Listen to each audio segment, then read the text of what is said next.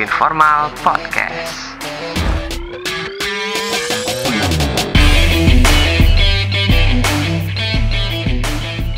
Halo teman-teman semua, kembali lagi di Informal Podcast. Masih bersama saya Iksan dan partner saya Dimas Aji. Pada kesempatan kali ini kita akan ngobrol-ngobrol tentang sesuatu yang apa ya, sesuatu yang pada dasarnya setiap hari kita jalani bersama seseorang yang sudah kami dan eh, saya dan Dimas kenal teman SMA kami. Ini apa ya? Dulu bapaknya itu juga guru kami.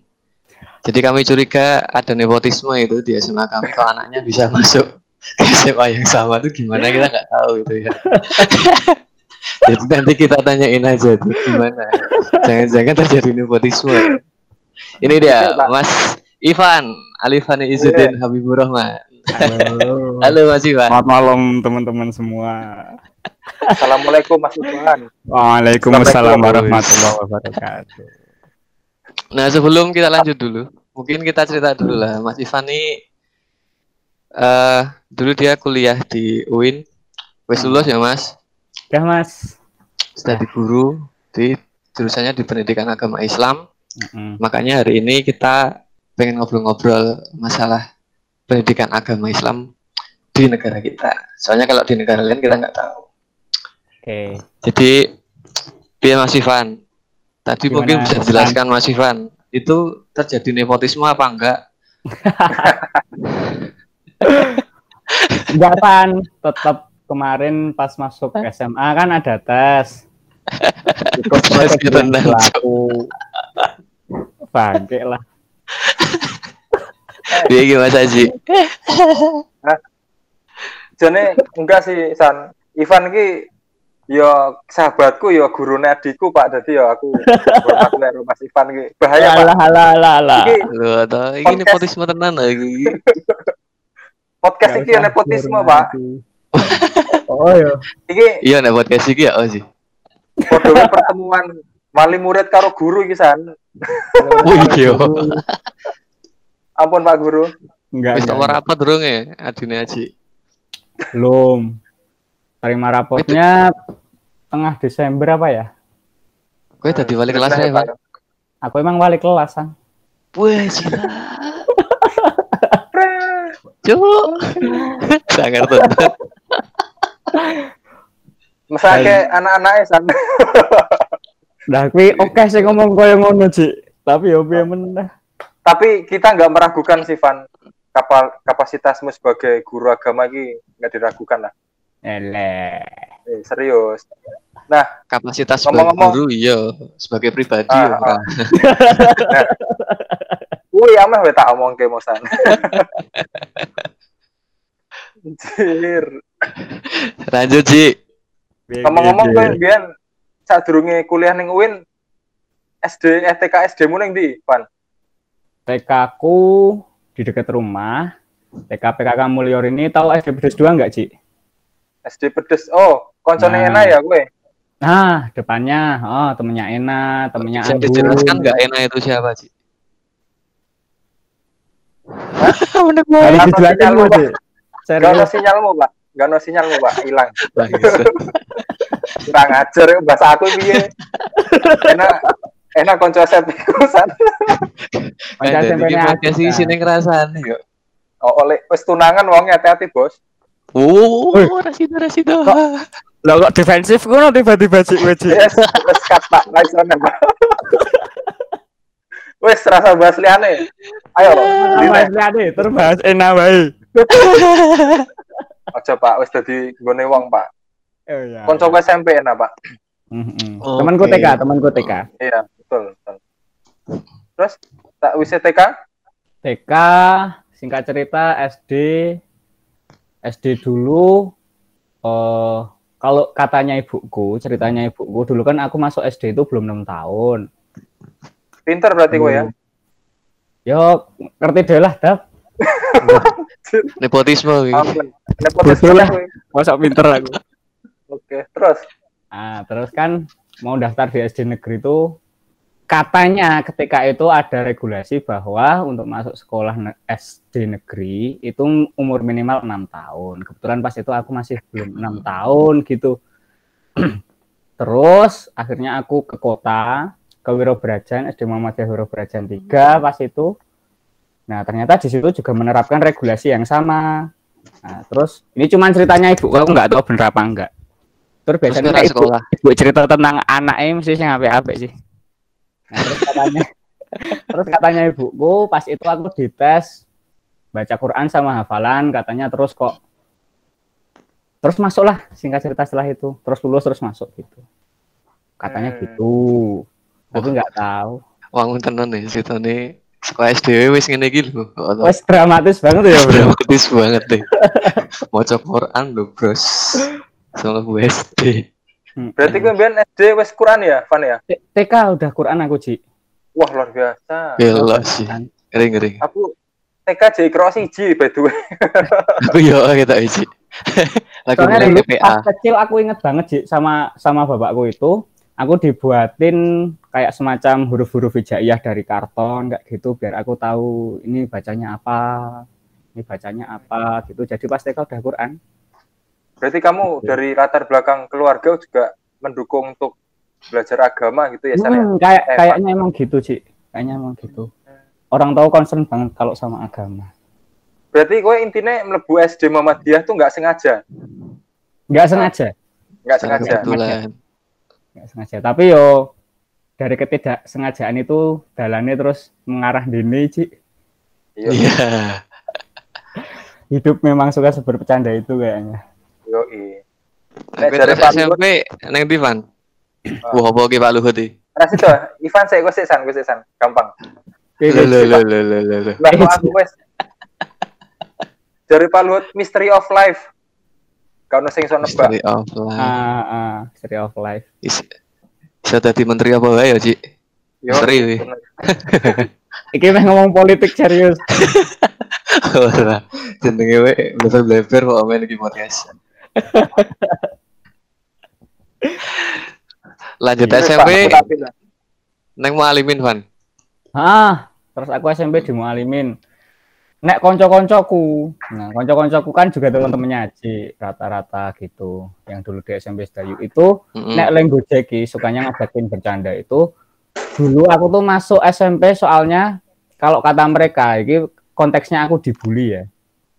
Karena mergane aku angel kandhanane, terus Angel mulane dipandake, mulane dipondokke mergane wong tuaku wis ora iso ngrumat aku gitu katanya. Padahal Jahat banget. Bakti wae ngomong.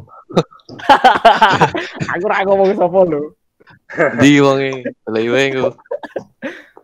Padahal pas itu aku masuk Mualim itu karena pengen pengen Wih, gila pengen. pengen soalnya pas dulu pas kelas 4 atau 5 lupa gitu sekolah itu ngirim muridnya untuk lomba hafalan Quran musobakoh Mm. gitu kan ketika itu nah kebetulan wi. Heeh, hafalan san hafalan Quran Mm. itu kebetulan di Mualimin penyelenggaranya Ikatan Pelajar Muhammadiyah di Mualimin anak-anak Mualimin Mm. Nah, pas itu aku dikirim ke sana dulu terus dulu uh, asrama, terus kemudian lingkungannya apik, gedungnya apik, terus tertarik, akhirnya nembung aku. Dulu sebenarnya sempat sama orang tua itu ditawarin buat masuk SMP 2 apa mau alimin gitu, terus milih mau alimin. Ngopo ra milih sedayu wae, Oh. Pan? Hah? Ngopo ra milih sedayu? Nggak tahu Ci dulu nggak dikasih pilihan itu sih. Kuwi ora ono ning radar, Ci, Ci. Pas kuwi.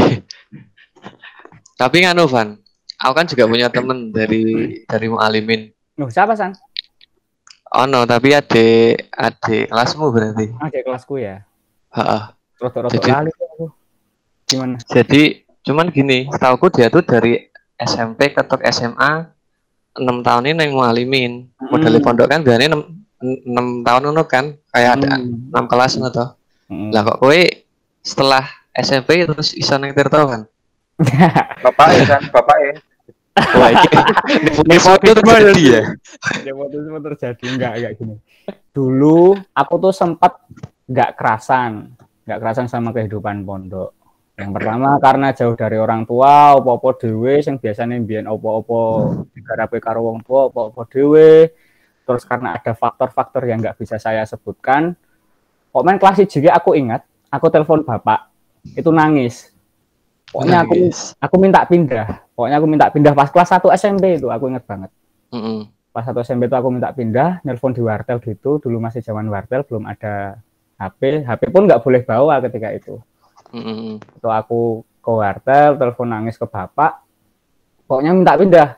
Tapi bapak bilang, karena yang milih di mualimin itu kamu, kamu harus konsekuen sama pilihanmu. Waduh. Terus ya akhirnya satu-satunya jalan pindah ketika itu pas udah kelas 3 SMP, ketika sanawiyah gitu terus ya akhirnya karena udah perjanjian dari awal ya ya udah akhirnya terus pindah. Walaupun sakjane pas kelas telu kuwi wis kerasan aku ngono. Oh, gitu. Mualimin, neng Tirto. Terus nang Tirto. Cak, Iya, kamar pirang wong? Pirang wong, Pan. Pokoknya satu kelas itu kalau nggak salah dulu sekitar 32 anak. 32 anak satu kelas itu dikasih dua kamar. Jadi satu kamar sekitar 15 16 18 sama mujanibnya. Apa mujanib? Mujanib itu semacam kayak gimana ya? Eh, pendamping tapi dari kakak kelas. Biasanya yang kelas 5, kelas 2 SMA. Kan dulu Oh, Alimin ah, ah. Dari SMP SMA SMA gabung. Jadi yang namanya di asrama itu ada dua, musyrif sama mujanib. Musyrif itu yang pendamping kita intinya sebagai pengganti orang tua kita di pondok. Yang mujanib itu pendamping per kamar. Itu biasanya dua orang dari anak kelas 2 aliyah. Dua SMA. Eh, aku oleh ngerti alasannya, Ra, kenapa harus ada pendamping kamar? Oh, yo kan kalau musyrif sendiri menurutku untuk mengatur sekian banyak orang yang per kelas Nggak cukup ya? Ah, nggak cukup. ah. apa mana Oh. kon oprak kon sholat subuh, kemudian yo istilahnya yang bisa kalau sama kakak kelas kan kita cenderung lebih dekat. Kalau musyrif kan biasanya wis mas-mas kuliah atau lulus kuliah yang mana rentang usianya kan agak jauh jadi mungkin Jauh. Dekat. Oh, kalau sama mujane bisa deket, curhat karo mujane, apa karo mujane itu sih san. Terus Oh. salah siji wae, Pan. Hmm. Sing gawe ora betah kuwi apa? Selain ora iso ora iso nangis ning kamar. Langsung nangis di kamar. Oh. dulu dulu itu kan eh kebijakan mengenai kekerasan dalam pendidikan kan nggak begitu getol dipush sama pemerintah toh. Nah, mungkin itu sih Mm-mm. salah satunya Oh. gitu. Berarti Jadi nek nek biyen berarti piye? gimana sih? Piye piye piye, sih? Berarti nek kowe nggak sholat atau nggak bisa hafalan Quran ada sesuatu trigger untuk bisa gitu ya? Ah. Hmm. dan yo nggak cuman sekitar itu doang sih. Koyo misal mbiyen aku kelingan banget pas lagi SMP bal-balan udan-udan SUE jam 2 jam 3 kayak gitu di sidang. Oh, sidang berarti Lah, Nah, apa, Bang? Oh, mergo koyo ngono bareng-bareng. Yo, ya kayak gitulah hal-hal kayak gitu. Oke. Cetha. Tapi ya aku bersyukur banget serius, aku bersyukur banget bisa pernah pernah sekolah di Mualimin. Nah, Dari yang situ yang ah, yang kira-kira apa? Kan gini, Van, kan aku orang yang nggak pernah berpikiran untuk sekolah di pondok Pondok. gitu ya. Hmm. Cuman akhir-akhir ini aku rada tertarik karo wong sih sekolah ning pondok ya jane piye sih ngono lho. Nah, mungkin dari apa yang udah kamu alami itu eh apa nih kira-kira yang mungkin bisa apa ya menjadi hal yang mungkin bener-bener kamu resapi, kamu ambil gitu setelah kamu ngerasain. Itu tahane urip ning pondok ngono. mental sih san. Sing paling aku kroso iso tak juga tekan saiki mental. Jadi mungkin kuwi? dulu dulu itu yo piye yo? Dibilang agak pemalu enggak tapi enggak berani-berani banget yo dengan lah. Sampai Sing di pondok ya wong-wongane maksudnya berani bicara di depan umum sampai dulu itu Oh, oh, oh, oh. ya kayak gitu kayak gitu.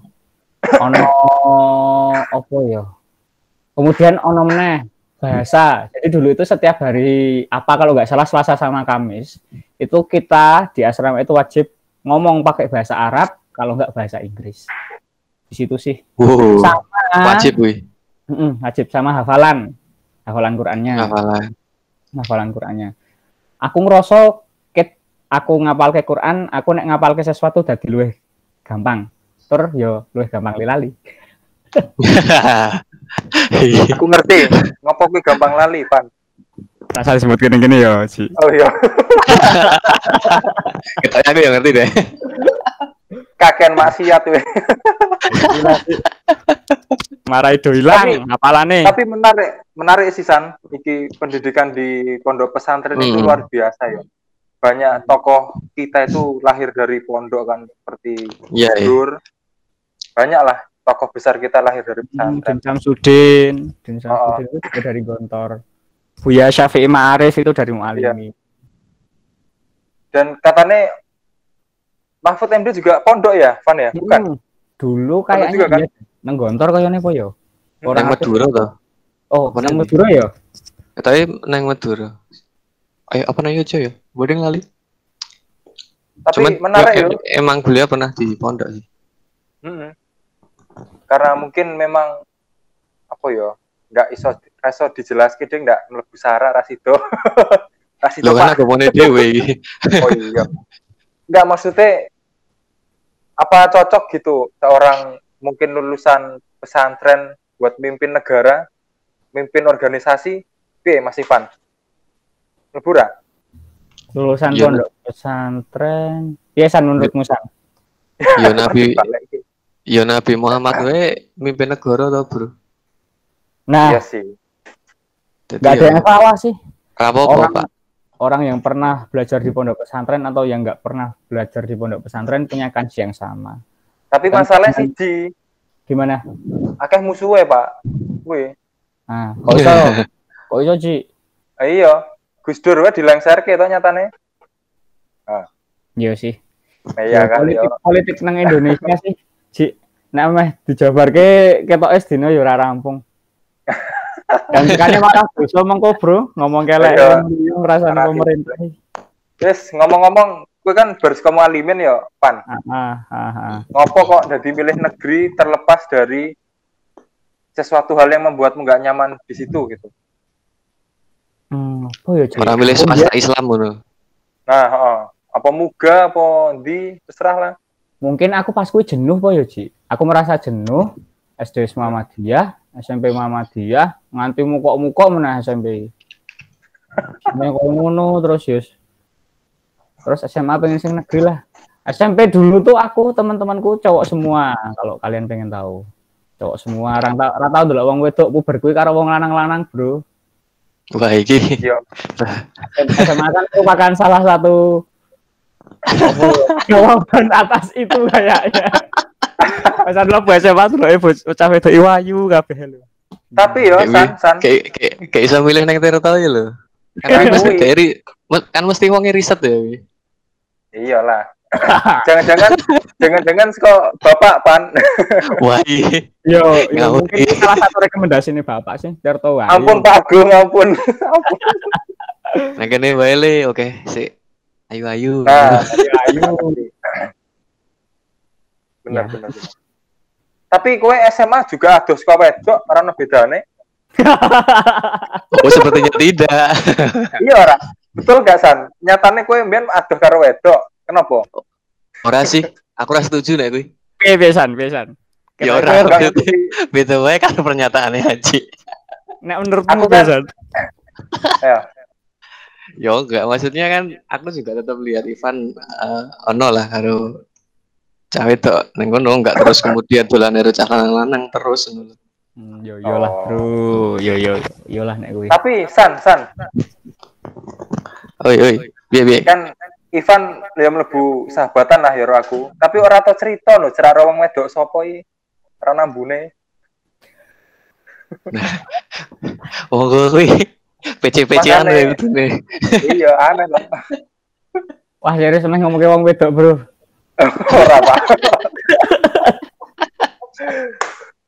lah nek misalnya itu salah satu alasanmu gitu loh pan kok milih negeri Oh, yo ora yo. Selain Kalau itu, ngomong ngomong wong wedok. Enggak, enggak, enggak. ya alasan terbesarmu lah Ya, apa ya, Cik? Ya mergo aku wis bunek gue sih kayaknya wis jelek. Pengen suasana baru kali ya. Suasana Sibuk baru. Dengan kegiatan yang Mm-mm. seperti itu. Ya. Dan ternyata Nah, terus ada gue- hikmahnya. Apa? Ya, Pi, Pi, Pi. Biasan. B. Hikmah apa hikmah? Masa ikut sih? Orang aku ndak tambah dawa itu. Hikmahnya so kenal kalian tuh, Bro. Kalau aku oh enggak sih. iya. Aku Ini ngeri tenan. podcast, Bro. Lemon jilat jos banget bos. Iki kok nomor rekeningnya Tak winning ini ngisor ya? tak. Diplomatis banget ya. Gimana, San? Enggak kan setelah apa ya kan mungkin kamu dari SM apa SD SMP dengan diisi dengan pendidikan yang sifatnya islami kemudian SMA nah kowe nyeblong UIN ini piye kuwi apakah memang satu dilalah ketomporan yang kono atau memang kowe ana kerinduan kuwi nah gue masuk akal gue ana kerinduan loh pengen lagi nyemplung meneh lah Hmm. oh iya Van Jadi piye ya San? Dulu kebetulan tuh aku masuk UIN jalurnya SNMPTN undangan. Pas luar biasa bejo hitungannya. Bejo, bejo. Tapi dulu itu aku inget banget pas di lab komputer pas itu didampingi sama Pak Budi, Pak Hmm. Budi PIK kita. itu kan suruh milih tiga. Suruh milih tiga. Nah, Tapi aku cuma milih dua. Yang pertama itu geofisika UGM. Terus pilihan kedua, ki aku as- aslinya bingung nggak? Aslinya bingung, waduh, opo yo, opo yo gitu. Terus aku akhirnya milih pendidikan agama Islam karena yo, yo mungkin aku, oh, yo paling belum tahu sinau agama telung tahun mungkin bisa jadi gimana ya istilahnya bekal yang cukup untuk kuliah di agama kayak gitu sih. Terus akhirnya aku milih PAI. Walaupun pas kui aslinya milih PAI kui aslinya lintas jurusan ya kan kita dulu SMA IPA. oh kuwi IPS toh IPS, IPS. Oh, Makanya ya. terus kok aku ngerti-ngerti mlebu PAI kuwi kan bejo. Gitu. Dan aku lulus SNMPTN kuwi sing luwih ngerti wong tuaku sithik mbangane aku. Ya aku ngerti-ngerti bali tekan omah kuwi kan. iya iya Iya. Ngono tapi kowe seneng aslinya kan, tersesat, tersesat atau tersesat jalan yang benar, Bro. Elok tenan nih Gusti Allah hilin dalan nggih. lah iya luar biasa Tapi emang menarik ya life, dalam artian iya. Memang apa ya jalan-jalan yang semacam itu tuh kita nggak tahu gitu. Kayak aku kan juga ya apa aku gambarnya ra iso. Hati-hati Oh, iya. mlebu. Ora sumpah. SMA kan elek banget gambarku. Takon haji kuwi. gambarannya mau gambaran koyo ngono kae iwak Yo di bawah standar kok men. Tapi aku iso ndelok jiwa senimu ket SMA lho, San. Opo lek belasannya Dengan nih. gitar, koyo ngono. Keren, Bro. tapi kan oke Van si iso dolanan gitar Van. Ya, tapi Hmm. keren wae kan. Aku ket ben pengen dolanan gitar aja soalnya. Terus dulu Tapi- Soalnya. tapi yo san san Heeh. aku jadi bolone Ivan ki wis koyo wae Ivan ki cocok jadi ustadz wae sih menurutku loh pandanganku Wah. Kowe Ci, tak iki mek mergodeng podcast. ora ora serius pak serius pak Lagi nak neng mau udah bisu-bisuan padahal. ora serius Saat SMA ki kelas 1 wah iki kok kamu alimin anaknya Pak Agung kan Pak Agung juga sering mimpin im, apa imam ya sholat nih Oh, Padahal Pak Gung guru agama, eh guru fisika. Guru Nah, iya, fisika. tap- tapi tetep ketok wae feelingku wae iki kayak- kayaknya jadi ustad ya. Tenan kan lebu pendidikan agama Islam. Jadi gurune adikku nih luar biasa lek dan SMA wis ketok bibite jane kuwi san. Iya, Bu, Ci. Mantap, Ya, matur nuwun, mantap. matur nuwun ya, Ci. Iya iya. Kowe sering tak curhati masalah agama to? Oh. nah tapi Oh, ya percaya Apa bos ya? karo jawabanku. Percayalah sak bejat-bejatmu tetep tak ikuti. Kurang ajar aja. Tidak 100% orang yang jelek itu jelek toh Pak arahannya. Bukan berarti gue jelek ya Pan. Oh, aku ya lah ya sih. Iki ngomong-ngomong orang pengen lanjut S loro neng Kairo Mesir ngono. Nek Al Azhar kayak Heeh. Al Azhar ya Kairo ya. Oh, jujur. Bahasa asing yang paling aku kuasai kan sebenarnya bahasa Inggris. Terus Hmm. bahasa Arab ki aku aslinya ora tek mudeng ya, Wan. Kaidah-kaidahnya lupa, banyak yang lupa.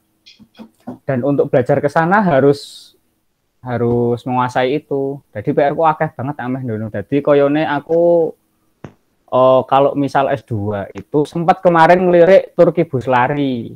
Beasiswa di Mhm. Turki itu.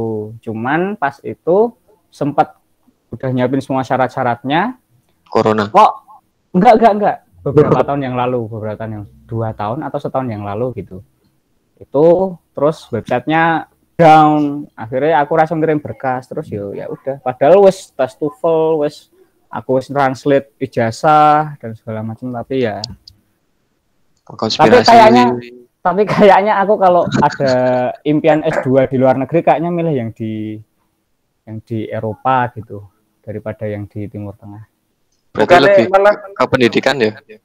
ah, gue. Maksudnya Iya, Ci. bu- maksudnya nek nek ke Eropa berarti lebih ke apa? Mudirat Ke sisi nanti. ke sisi pendidikannya gitu. Mm, bukan dari sisi keagamaannya gitu. mm, San, aku gimana ya?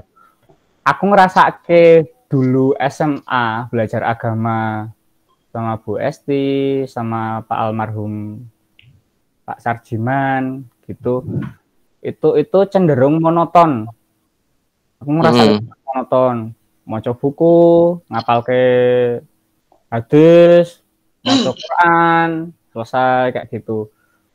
Dan menurutku agama itu sebenarnya nggak nggak nggak sekonvensional itu kayak gitu. Mm-mm. Iya. Sekonvensional Terapan ya ya.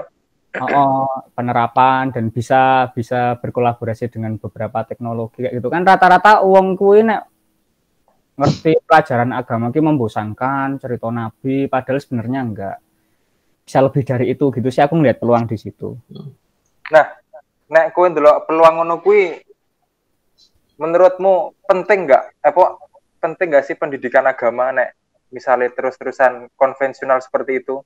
Apa perlu peningkatan?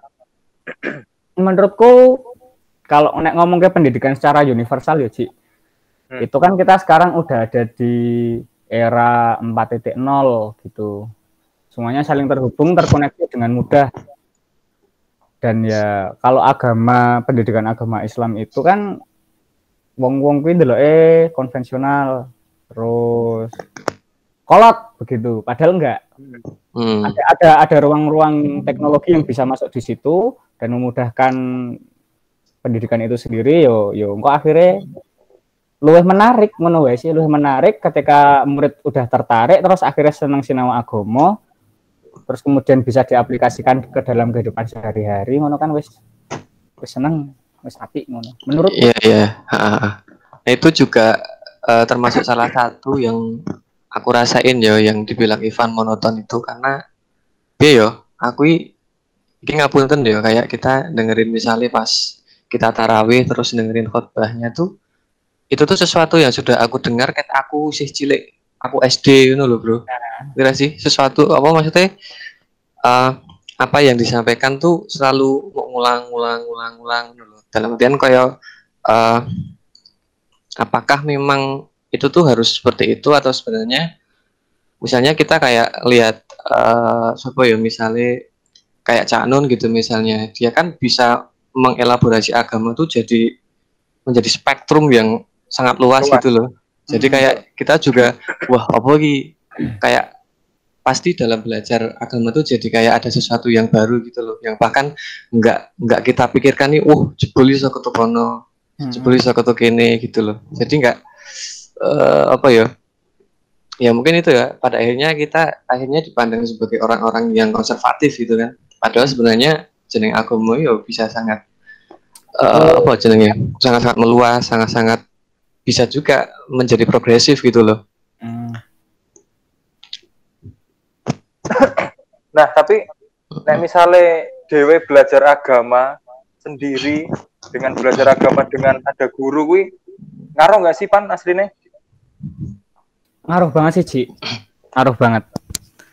Tetap kita perlu guru karena guru kuwi nek iso guru sing iso mendampingi ngono ya, guru sing iso mendampingi. Jadi ketika kamu ada pertanyaan-pertanyaan yang menurutmu itu kamu nggak bisa nemu jawabannya sendiri, Hmm. bisa tanya ke gurumu gitu.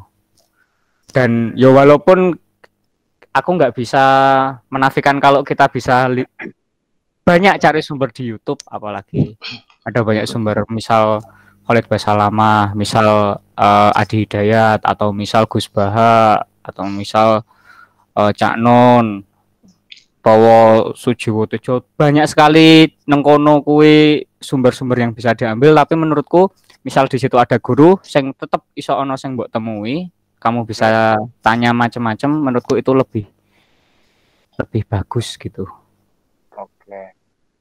Berarti eh sorry ki out of topic ya. Ono hubungannya nggak ketika orang belajar sendiri itu menjadi lebih keras kepala itu kan ngono Pak. Apa-apa ya iki aku aku sing paling bener aku sing salah ngono. Ono hubungannya ra? menurutmu gimana San? Iya, Pak. Dulu jirut dilempar aku oke. Ikut kabeh pertanyaan ini mengarah nang aku ya berarti. Iya lah, nek kowe sih. Ya gimana ya Ci ya? ya sebenarnya ada kemungkinan. Nah, misal kayak ngomong kayak ono kemungkinan ada ada kemungkinan. Tapi kita nggak bisa menutup kemungkinan orang yang punya guru juga kayak gitu. Oh, betul. Orang-orang yang punya guru pun kadang merasa kebenaran itu hak prerogatifnya, hanya miliknya sendiri, memonopoli kebenaran atas dirinya sendiri. Nah, itu ini Van, ono sesuatu sih cukup menggelitik. Ketika kita apa terus duwe duwe guru ngono ya terus apa-apa tekon karo guru Mm-mm. itu kan mungkin dalam apa ya entah dalam kemungkinan seberapa persennya aku nggak tahu tapi kan itu mem- memungkinkan untuk ada semacam apa jenenge dia tuh menjadi sesuatu yang kita kita kultuskan gitu loh kan Mm. si pokoknya nek si si guruku urung muni yo berarti urung ngono lho Iya. padahal kan eh, dalam dalam keadaan tertentu atau dalam batas umur yang tertentu ketika kita wis misalnya duwe bojo ngono, kan kita tetap duwe sebuah ruang di mana kita Nah. sendirilah yang harus memutuskan segala sesuatu gitu loh kan Iya. kita nggak mungkin toh selalu bergantung pada si guru itu Ah, itu san poinnya. Makanya tadi aku bilang guru itu sebenarnya cocoknya sebagai pendamping. Jadi Hmm. bukan yang kemudian kita putuskan, kita agungkan apa pun kepusut- keputusannya ono nang guruku enggak. Kita tetap punya Hmm. ruang itu. Kita tetap harus punya ruang itu untuk memilih. Yo, koyo misal kita perlu menentukan sesuatu, ya enggak mungkin. Opo-opo masuk dadak manut karo guruku kan Iya iya ah. enggak. Ja- Jadi menurutku kita tetap belajar agama dari berbagai sumber, YouTube boleh, baca buku boleh, dengerin pengajian boleh, tapi tetap harus ada satu guru yang mendampingi begitu. Mendampingi kalau misal kamu ada pertanyaan-pertanyaan yang kamu nggak paham atau misal kok istilah kue bertentangan dengan nuranimu itu kamu bisa Mm. gurumu. Lebih dari- menarik iki. Pan, San, iki menarik iki. Aku Iya, yeah, iya. nemu pertanyaan sing politik juga. Berarti eh, akal sehat atau akal pikiran kita juga harus dipakai dong. Walaupun kita udah punya guru, ya ya jelas kan? Oh, agama kue sebenarnya nggak melulu tentang tentang sesuatu yang kemudian kita jalankan tanpa kita tahu apa penyebabnya. Akal pikiran itu Iya. sebenarnya juga ada ruang di situ gitu. Karena nek agama menggon mengmanut manut manut karo pendahulu pendahulu kita nggak ya mau akhirnya menjadi konvensional sebenarnya kan agama bisa progresif gitu. Oke oke. Nah tapi kalau kita melihat apa ya keadaan yang mungkin akhir-akhir ini Hmm. Nah, gue menarik itu gitu. rata akhir rata akhir lah ya, ya mungkin agak-agak akhir lah ya. Iya. Karena kita sekarang ya karena kita sekarang jadi apa tuh ada istilah-istilah semacam fundamentalisme Hmm. fanatisme yang Hmm. itu berbasis agama ya kayak ISIS dan lain sebagainya. Mes- Hmm. Meskipun kita tahu mungkin itu diciptakan oleh pihak-pihak lain itu, tapi kenyataannya kan ada orang-orang Indonesia kita yang akhirnya bisa ter- terpengaruhi Pak. dan kemudian sampai berangkat ke sana gitu.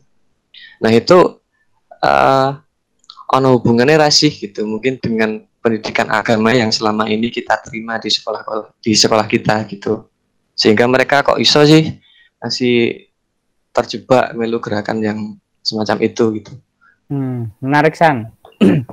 Sekarang gini, oh, fenomena agama itu sebenarnya aku iso ngomong itu bisa ditem bisa ada pada diri seseorang di dua diri seseorang. Satu Hmm. karena orang tuanya, Hmm, yang satunya karena penemuannya sendiri. hmm, Dan biasanya orang yang menemukan sendiri itu hmm, lebih kekeh daripada orang yang agamanya cuma ngikut orang tuanya. Seperti Mm-mm. kita berarti. Nah, kita kita nggak bisa pungkiri sebenarnya makanya nikmat terbesar kita kan Islam mergane wong tuanya ada Islam. hmm, hmm, Tapi ada beberapa orang kayak misal let's say tadi Iksan bilang ISIS atau mungkin Syiah atau mungkin yang lain-lainnya itu itu karena karena bisa jadi orang itu memang dari keluarganya terlahir sebagai orang itu gitu loh San. Walaupun Orang memang itu tuh ada. Masuk golongan ISIS atau Masuk. gimana, Pak? Heeh, misal eh, Iya, iya, boleh. wong wong melu ISIS, wong melu ISIS, misal lanang ISIS, wedok ISIS, kemudian menikah begitu punya anak kan anaknya nggak bisa memilih dia akan menjadi ISIS atau nggak jadi ISIS. Akhirnya pun dia akan menjadi ISIS gitu. Enggak enggak, cuma dalam dalam konteks kita kan ISIS tuh belum lama gitu. Urung menghasilkan sebuah Lima tahun lah. keturunan itulah. Maksudnya kan orang-orang yang ikut mereka ya mungkin seumuran kita atau bapak-bapak kita. gitu. Hmm, kalau gitu aku pernah delok artikel atau aku pernah dialog sama temenku itu rata-rata orang yang ikut organisasi dalam tanda kutip gelap itu karena satu ekonominya rendah. Masuk, betul.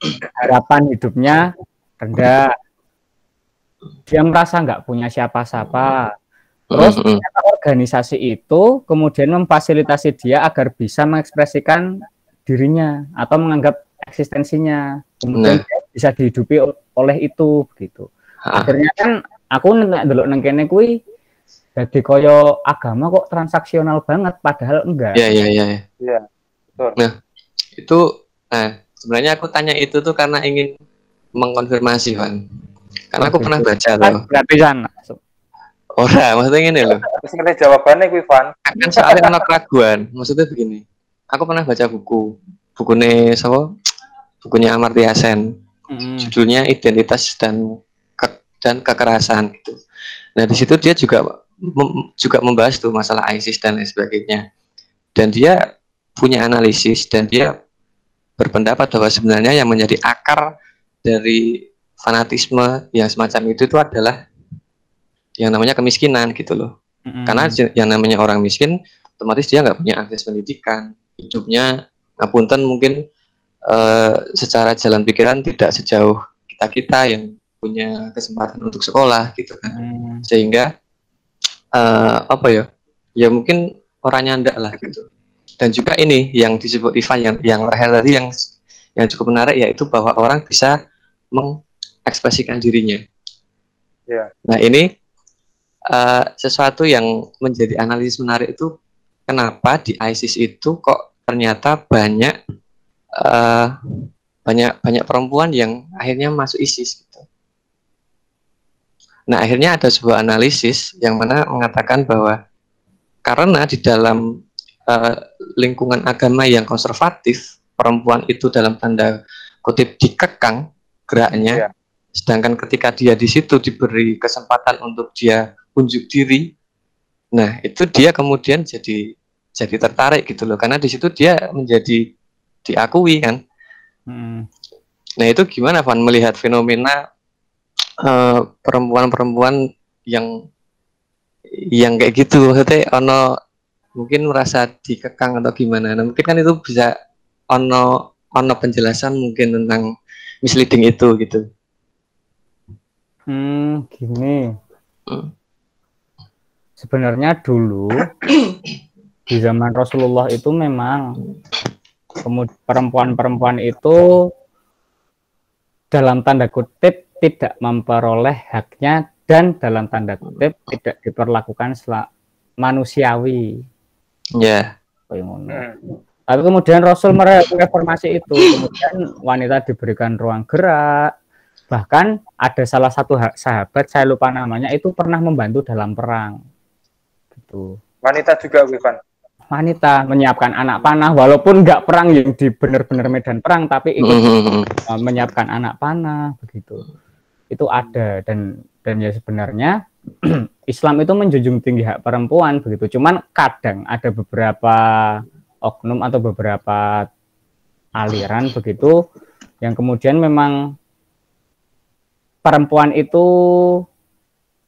ono sing muni aurat, ono sing muni aib dan dia itu merupakan salah satu beo. Ya mungkin udah penafsiran mereka atas atas agama itu, atas aliran itu gitu. Dan kita nggak bisa pungkiri itu. Cuman yo sebenarnya Islam tuh nggak kayak gitu gitu. Aku cuman bisa mengerti itu. Sebenarnya Islam tuh nggak nggak kayak gitu. intinya Islam tuh menjunjung tinggi derajat wanita ya, padahal Yes. ya. Yes. Dan nggak Jadi sama bisa Heeh, jadi bisa kita bilang sebenarnya agama Islam itu agama yang in- yang inklusif gitu ya. Jadi kan bukan hanya jadi kan bukan hanya manusia saja ya yang seharusnya apa ya ibaratnya kita rangkul sama-sama tapi termasuk alam, hewan-hewan, bumi-bumi kita itu kan juga sesuatu yang harus kita lindungi juga gitu. Betul. Jadi Islam tuh agamanya inklusif, enggak eksklusif yang bikin engklaf-engklaf di Indonesia itu aslinya enggak. Nah, Mungkin itu ono misleading gitu iya. atau mis misunderstanding tentang uh, bagaimana mereka menafsirkan kitab suci atau Betul. uh, ya dan lain sebagainya. Baik. Iya Mas Haji. Tapi akhir-akhir ini kok berita di Indonesia agak kurang gimana gitu ya melihat Yang yang mana sih? Yang mana sih? banyak aku aku mensoroti dua ini sih dua hal yang, Yang pertama pertama- masalah azan. Oh, iya anyar banget tuh. kue anyar banget kue terus sing keloro iki sing neng ya kita turut berduka cita ya sing neng masalah tinggi ya Mm-mm. kebakaran Mm, mm, Indonesia mm. itu Mm-mm. kita turut berduka cita intinya nah itu dua hal ini kok bisa gitu terjadi di negara yang mayoritas Islam gitu Mas Ivan Sorry, so- sorry, Ci. Yang azan tuh kasusnya gimana sih? Aku nggak mengikuti kalau yang azan. Kalau yang Cici tahu, yang azan gimana sih? Yang azan tuh cuman eh bukan cuman ya diganti itunya Pak artinya Jadi Pak Oh, Hayya ala- anu oh. hayya Hayya alal fala hayya alal fala jadi hayya alal jihad Boy. ya betul Pak jadi ajakan untuk melakukan jihad Pak Aneh-aneh bae yo. Aku malah lagi. Indonesia ini la, laboratorium jadi. jadi laboratorium. ini ki, guys aku meh rada apa ya ngomong sidik lah Oke ya ora apa-apa. sidik wae cara Indonesia. Indonesia ki kurang ngopo ngono ya. Kombien kuwi keberagamannya udah luar biasa, gotong royong, toleransi itu udah udah dijunjung tinggi ya. Tapi kenapa akhir-akhir ini kok itu jadi ada tendensius sedikit gitu. Apa ono pihak sing gak seneng karo Islam, apa memang ono pihak sing ingin menghancurkan Islam dari, dari dalam ngono, Pak?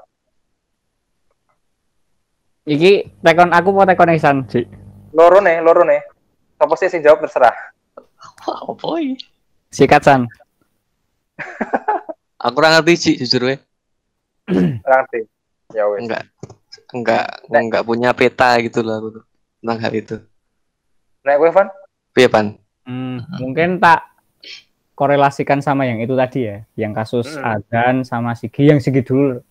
Soalnya aku Sigi ngikutin kok Sigi. Oh, gini. Kalau aku lihat fenomena Sigi, itu kan gereja sama Hmm. beberapa jamaahnya dibunuh, dihancurkan gitu ya.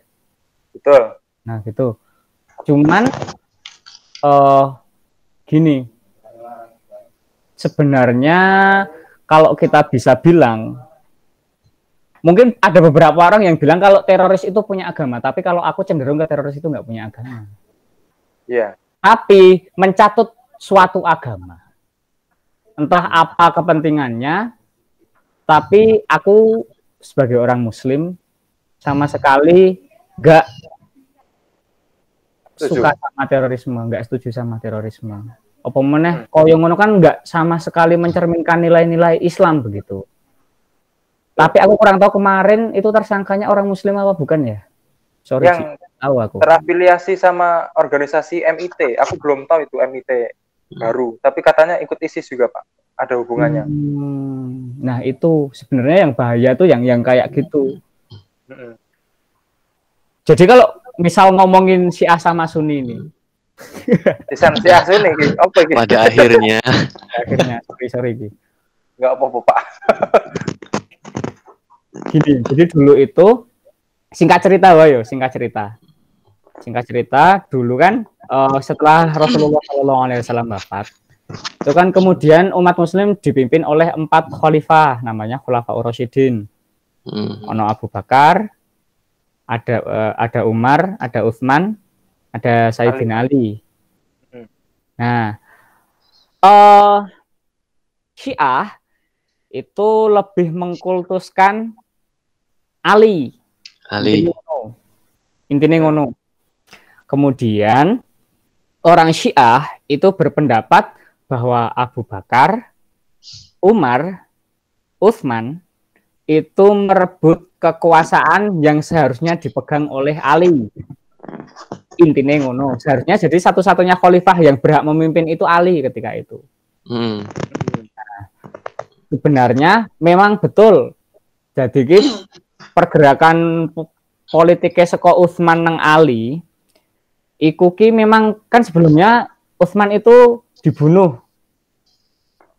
Jadi Utsman itu dibunuh oleh suatu kaum, kemudian kaum tersebut apa istilahnya mengambil alih pemerintahan ketika itu, tapi direbut lagi oleh Ali. Ah. Nah, Hmm. kayak gitu. Terus akhirnya orang-orang ini, orang-orang Syiah ini mengkultuskan Ali. Sampai kemudian Ali itu ben, istilahnya kok bentrok ya apa ya? Istilahnya pernah punya konflik. Memang punya Hmm. konflik sama Muawiyah. Hmm. Ali sahabat Nabi, Muawiyah sahabat Nabi. Orang yang ikut Ali itu cenderung Syiah, orang yang ikut Muawiyah itu cenderung Sunni. Hmm. Terus ada muncul satu lagi orang yang nggak suka sama organisasi, orang yang nggak suka sama pemerintahan, dan mereka membuat kelompok kecil. Dan mereka menganggap Muawiyah kleru, Ali kleru. Jenenge Hmm. Khawarij. Oh, Khawarij. ya, Oh, tahu. ah, ah, Denger ya? Tahu, tahu, tahu. ya, tahu. Pak. Dan Khawarij ini menurutku eh iya yo, Lebih bahaya. yang ada di ISIS, yang ada Hmm. di organisasi kecil-kecil yang berbahaya itu menurutku mengambil paham ini. Pokoknya kabeh kleru, yang paling bener aku. Hmm. Dan dan mereka cenderungnya bukan mayoritas kalau misalnya NU itu kan mayoritas, Muhammadiyah itu kan mayoritas di Indonesia Iya, iya. begitu ya. Iya. Tapi mereka itu cenderung lebih membuat ke kelompok yang kecil tapi mensangsikan semuanya. Pokoknya yang paling bener aku. Aku. Makanya orang-orang orang-orang yang dianggap salah oleh orang-orang ini mereka beranggapan bahwa darah mereka halal untuk dibunuh. Makanya kemudian ada orang-orang yang ngebom bunuh diri. Kemudian ada orang yang rela membunuh saudaranya sesama muslim atau yang Hmm. yang Kristen Katolik atau yang segala macam kayak gitu dan karena mereka ya merasa eksklusif itu dan merasa Hmm. mereka berpendapat bahwa darah orang dari selain golongan kita itu halal. halal. Hmm. Tapi Nah, kan apa enggak? bahaya seperti itu. ya, Iya, iya, iya, iya. apa enggak alangkah baiknya walaupun mereka kawarit, Syiah, Sunni, kenapa sih kita nggak memilih untuk hidup berdampingan ngono ya? Kita hidup bukan sebagai Muslim, Kristen, Katolik, Hindu, Buddha, tapi kenapa kita nggak hidup sebagai manusia ngono loh? Humanity of religion gitu berarti. iya aku setuju kuis daripada kita bentrok agamamu agamaku ya mending kita hidup berdasar kemanusiaan sih Van aku mending milih seperti itu daripada agama membuat membuat kita bermusuhan mending kita ya hidup Nah. sebagai manusia bukan Nah. hidup sebagai muslim bukan hidup sebagai Kristen. Mm-mm. ya gak nah aku sih mending kok ngono. Nek kowe pisan? ya apa ya eh yang namanya kemanusiaan tuh memang ya itu penting gitu ya. Tapi kalau maksudnya mungkin apa yang dibilang Haji itu bukan kemudian jenenge agama terus di, di ya dilalek kayak gitu ora kan. Tapi cuman apa ya ya karena mungkin punya kita punya perbedaan atas sesuatu ya kita golek si podo-podo lah. Ya dhewe sih iso ngobrol ke sih iso apa nggo guyon-guyon ngono kan. Rasa dipilih sesuatu sih sifatnya apa ya ter- terlalu sensitif gitulah. Ibaratnya masuk sih gue ngomong ke rahasia rumah tanggamu sendiri kan yo rasa lah. Dia sik ngomongke apa sih iso diomongke ngono wae lah. Cuma nek melihat dari eh, apa yang tadi dijelasin Ivan tadi ya, yang kelompok kecil Khawarij yang kemudian eh, mungkin menjadi apa ya di di di antara mereka kemudian menjadi ya kayak ISIS dan lain sebagainya. Eh, itu kan aslinya apa ya bisa dikatakan secara kuantitas manusianya itu kan sajane sajane kecil ya Wan Kecil banget, San. Aku nggak ngomong, banyak gitu aku gak ngomong ISIS itu khawarij ya, tapi Iya, kayak kan ngambil paham itu gitu. Mm, Iya ya. terus eh gini, tapi mungkin nggak sih yang kecil itu tuh terus iso nyaplok si gede gitu. Soalnya nek aku sendiri kok kok ketoke ora iso ya. Hmm, menurutku juga nggak bisa sih. Kita kita Iya. sebenarnya sebagai muslim itu powernya luar biasa loh, San. Mm, Powernya luar biasa loh. Oh, agama kita dihina itu menurutku orang-orang yang dalam tanda kutip Woi, walaupun dia seneng maksiat ngaranku dia ya wani om belo dan bahkan mungkin maju ngaran. Iya iya iya. Heeh, heeh. Wah, Gitu. kue Ya mungkin kita ngomong- bisa lihat piye? ya Kue agak bisa- gitu. Ojo raman-raman, Bro. iya aku ngerti iki tanggalnya tanggalnya juga lagi ulang tahun iki Siapa? tanggalnya kan juga lagi iki ya ngerti lah tanggal piro saiki Hah, tanggal berapa sih? Lu ulang tahun, Van. Selamat ulang tahun, Van. ora bos Oh, tanggal piro saiki Tanggal loro. dua satu dua lah ya maksudnya Ivan gue mengerti aku Oh, Aku ora nyambung, asem. kok i- bener kan Aku ora ya gue nyambung. sing sing dijere Ivan barang kuwi ya walaupun wong seneng maksiat nek agamane dihina ya pasti maju wajar maju sih sih dewe ya. Kalian tahu lah. Aku Iya. ngomong ora tekan ya, Cik. Nah, ya, Gak ngerti-ngerti ngarep omah kowe sono mobil polisi engko ora iso podcastan men. Ojo. Dewe kan nggak menyinggung loh. Iya, iya. Iya. Tapi kenapa kok ketika ada minoritas terhina atau minoritas kena musibah, entah itu pemimpin agama, entah itu pemimpin negara, kok sepertinya kurang peduli gitu ya, Van ya? Aku Nah, melihatnya ya. Itu yang kurang aku tangkep tuh. iya sih, Cik. Aku ya setuju kuwi. Sebenarnya dulu pas tahun 98 itu kan reformasi besar-besaran ya. Iya, Iya. benar. Nah, itu sebenarnya ada satu yang kurang direformasi, Apa itu? yaitu reformasi pemikiran terhadap Tuhan. Wah, luar biasa. Ini mesti win banget ini. Keren banget iki. Kira Kok ono? UI. Kok ngono kuwi? Kok iso ngono kuwi, Be? Ya kuwi, aku aku setuju sih karo Iksan. Jadi itu sebenarnya wong Indonesia, wong Indonesia kuwi ngaranku luwih cenderung mereka lebih cenderung untuk melihat suatu perbedaan daripada Aslinya ya. kesamaan. Hmm. Heeh. Padahal kalau misal kita menyingkirkan semua perbedaan-perbedaan itu, yo kita nggak bisa pungkiri kalau perbedaan itu pasti ada, Iya. Ya.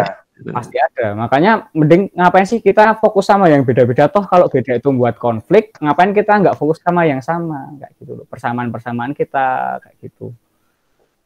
Jadi yo yo ngaranku kayak gitu kayak gitu atau bahkan beberapa orang itu wis ngapling surgane dewi-dewi, kaya sing tak Wah, Enak kuwi. penak banget loh, penak banget Oh. ngomong. dekne mlebu neraka, dekne mlebu surga dan dan ma- dan menurutku ketika Islam itu dipandang kemudian muaranya ke surga dan neraka itu nggak nggak sehat karena Iya.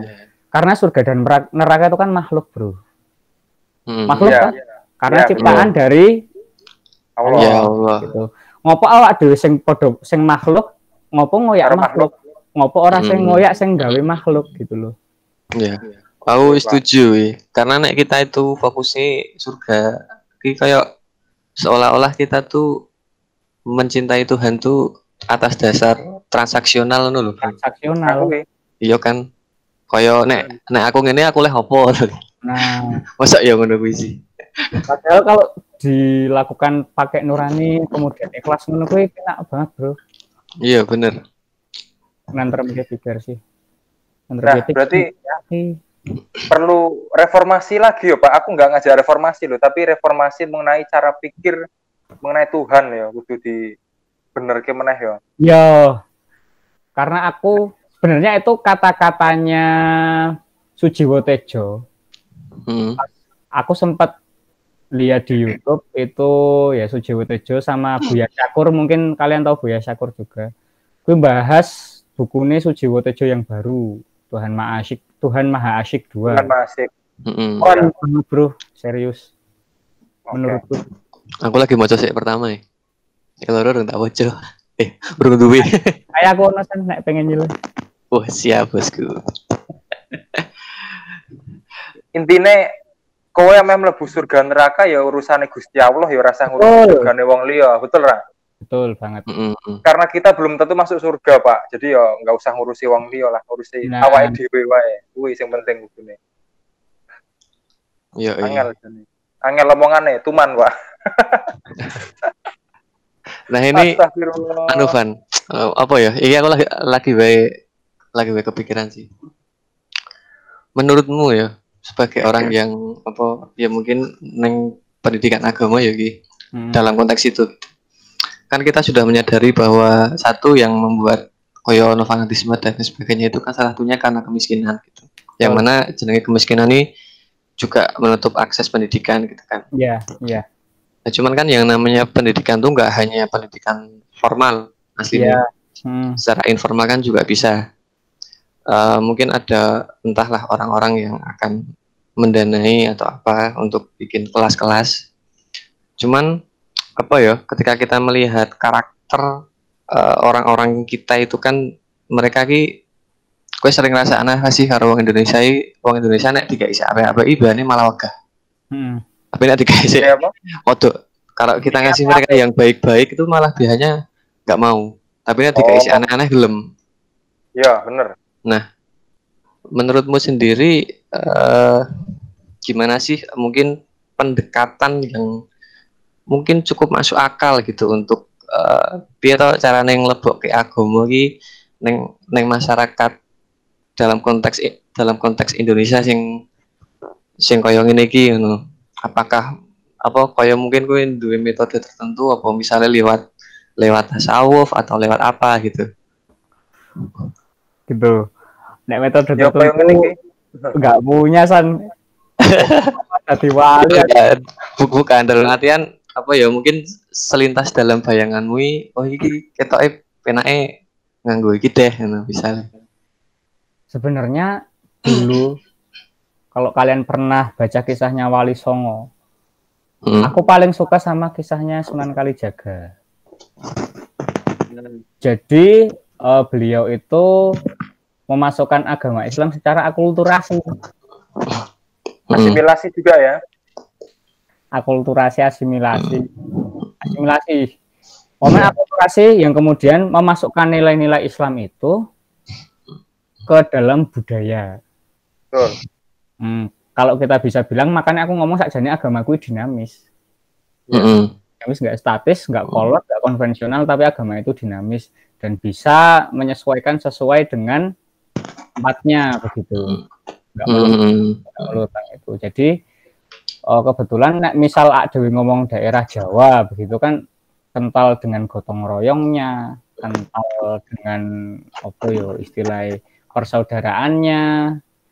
begitu dan cinta dengan budayanya itu bisa dimasukkan lewat situ bisa lewat budaya gitu bisa Oke, oke. memasukkan cerita misal koyo nilai-nilai Islam dilebokkan nanggon wayang itu kan mungkin Hmm. kalau kalian per- sering nonton wayang kan ono ono Jadi oke ya. ah Iya, sakeh jane. nang kono Jadi oke kok nek wayangi. gitu ya Oke, gue sih saranku yang paling masuk akal karena ya mungkin eh, aku wawasannya sih nenggon Jobo Jowo sih sama sekali nggak kepikiran sih gimana caranya masuk tapi karena aku ya, ya wawasannya masih di Jawa aku hidup di Jogja menurutku yang paling ideal pakainya itu sih Oke, oke. Wis pirang menit, Ji? Wis Hah? pirang sih? Sejam. Menit, sih. Ji? Sejam. Oh, lumayan ya. Berarti ngene iki, Mm-mm. karena wes sejam ameh pamungkas kisan. Aduh, pamungkas. Ngene iki, Pan. gimana Apa cita-cita terbesarmu, Pan? cita-cita Setelah kowe melalui kehidupanmu seperempat abad iki apa Van? Sik tok impikan Van. Apa ora ndek impian? Apa hopeless? Yang penting urip ora sa.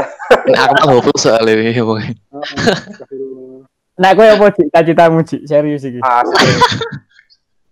Cita-citaku Heeh. ya berhubung saiki wis nyambut gawe, iso bergu ora, Oh, ya bergu- berguna bagi masyarakat, berguna bagi yang membutuhkan. Bu. Oh gitu. Nek kamu San? Kayak aku gini bro, Jose.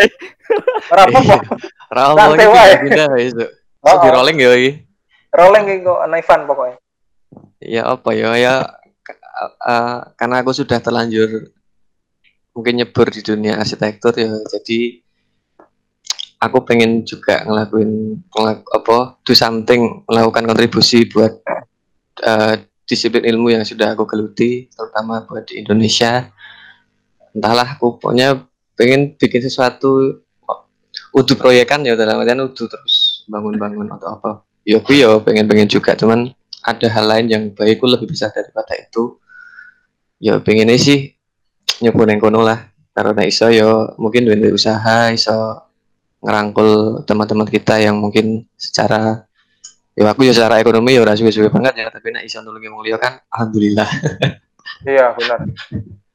Setuju Nah, gue apa, Van? Gantian kowe iki. Aku ki. Aku sebenarnya ya? punya, punya angen-angen, tapi gawe pondok aku. pasti Oh. kok ngerti ya San? wah tenan lah senayang aku. Ngin ngene. Ini, ya yo, aku tuh sebenarnya agak concern ke pendidikan di Indonesia. Itu Hmm. terutama bagi orang-orang yang dalam tanda kutip dia nggak bisa punya kesempatan untuk ke akses ke pendidikan begitu. Mm, mm, mm. Jawi aslinya duwe mimpi, aku duwe koyo semacam pondok, po koyo lembaga pendidikan begitu, yang kemudian menampung dan memfasilitasi itu begitu. And it's all free gitu loh. Wah, si Luar Mas Haji siap menjadi investor. Kayaknya gitu. aku tuh kemarin ditawari sama orang tuaku tuh bikin les-lesan asli nih. Mm, mm. Cuman jujur wae yo, jujur wae. aku sebenarnya wis oke njaluk ke pertimbangan konco-koncoku guru, ke konco-koncoku, aku njaluk pertimbangan. Cuman atiku ora tekan, Bro. Aku ki kok dadi ki sing wali terlintas nang pikiranku kok kemudian aku dadi koyo mengkomersialisasikan pendidikan. Aku Mm, ora mm, mm. aku ora tegel ngono kuwi. Dadi koyo misal aku njaluk duit mergo aku mulang ngono kuwi aku ora tegel, Bro Mm. pun aku saiki ngajar insya Allah awal mbiyen aku kok gelem dadi guru kuwi mergane guru kuwi tempatku ngabdi guru itu tempatku mengabdi dan ya kan uripku ana hablum minallah karo hablum minan nas Ya, dan menurutku sebagai bentuk aku melaksanakan kewajiban karena aku punya ilmu aku nang kono sih ya, jadi benar, ora ora orang go golek duit benar, benar. Ngono. Kalau katanya Pram kan setiap orang yang punya intelektual itu punya tanggung jawab moral atas intelektualnya. Betul. Di-. Ojo yuk, mau meneng wae gitu ya.